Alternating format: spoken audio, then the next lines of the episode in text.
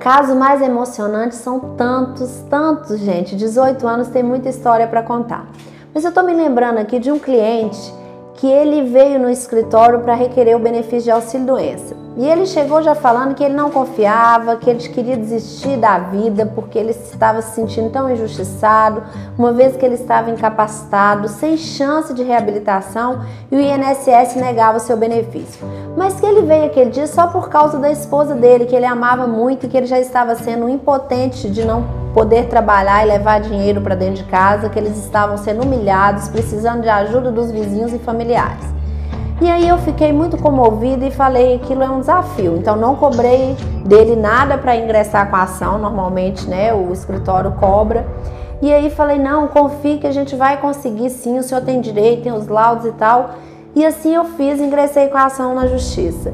E de repente, o que, que eu tive de surpresa? Um laudo pericial desfavorável, falando que ele estava capacitado. E quando eu liguei para ele para dizer isso, ele falou: "Te avisei, doutora, eu te falei que não tinha jeito, não tem mais jeito não, não resta mais nada para mim". Eu falei: "Não, tô te ligando, não é para te contar isso, é para te contar que eu não desisti do seu caso, eu vou pedir uma nova perícia". "Ah, doutora", eu falei: "Não, só tô te informando que você vai ser convocado a uma nova perícia". "Mas e se eu quiser desistir?". Eu falei: "Isso não é uma opção. Eu sou sua advogada e eu vou até o final". E aí sim, requeri uma nova perícia e o juiz aceitou essa nova perícia, uma coisa meio milagrosa que normalmente os juízes não aceitam. E aí na nova perícia, o que, que aconteceu? O perito considerou que ele estava incapacitado de forma permanente.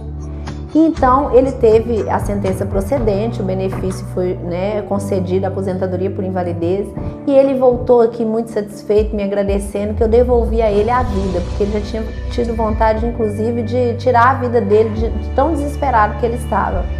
E aí ele ficou muito grato, que ele falou: "Você não desistiu da minha causa". Ele até comentou isso nas nossas nos nossos sites e tal, que eu não desisti quando ele já tinha desistido, eu não desisti da causa dele.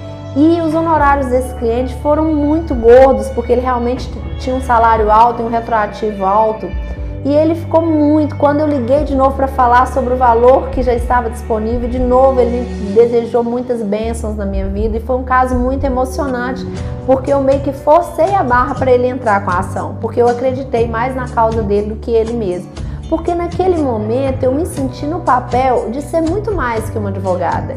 Eu me senti no papel de fazer aquela pessoa acreditar que aquilo era um direito dela, que não era um favor, que ela tinha que lutar pelo direito dela e que a justiça seria capaz de fazer isso por ela. Obviamente, eu fiquei muito triste e decepcionada quando eu tive a perícia desfavorável. Mas ainda não tinha acabado a guerra, tinha acabado apenas a primeira batalha.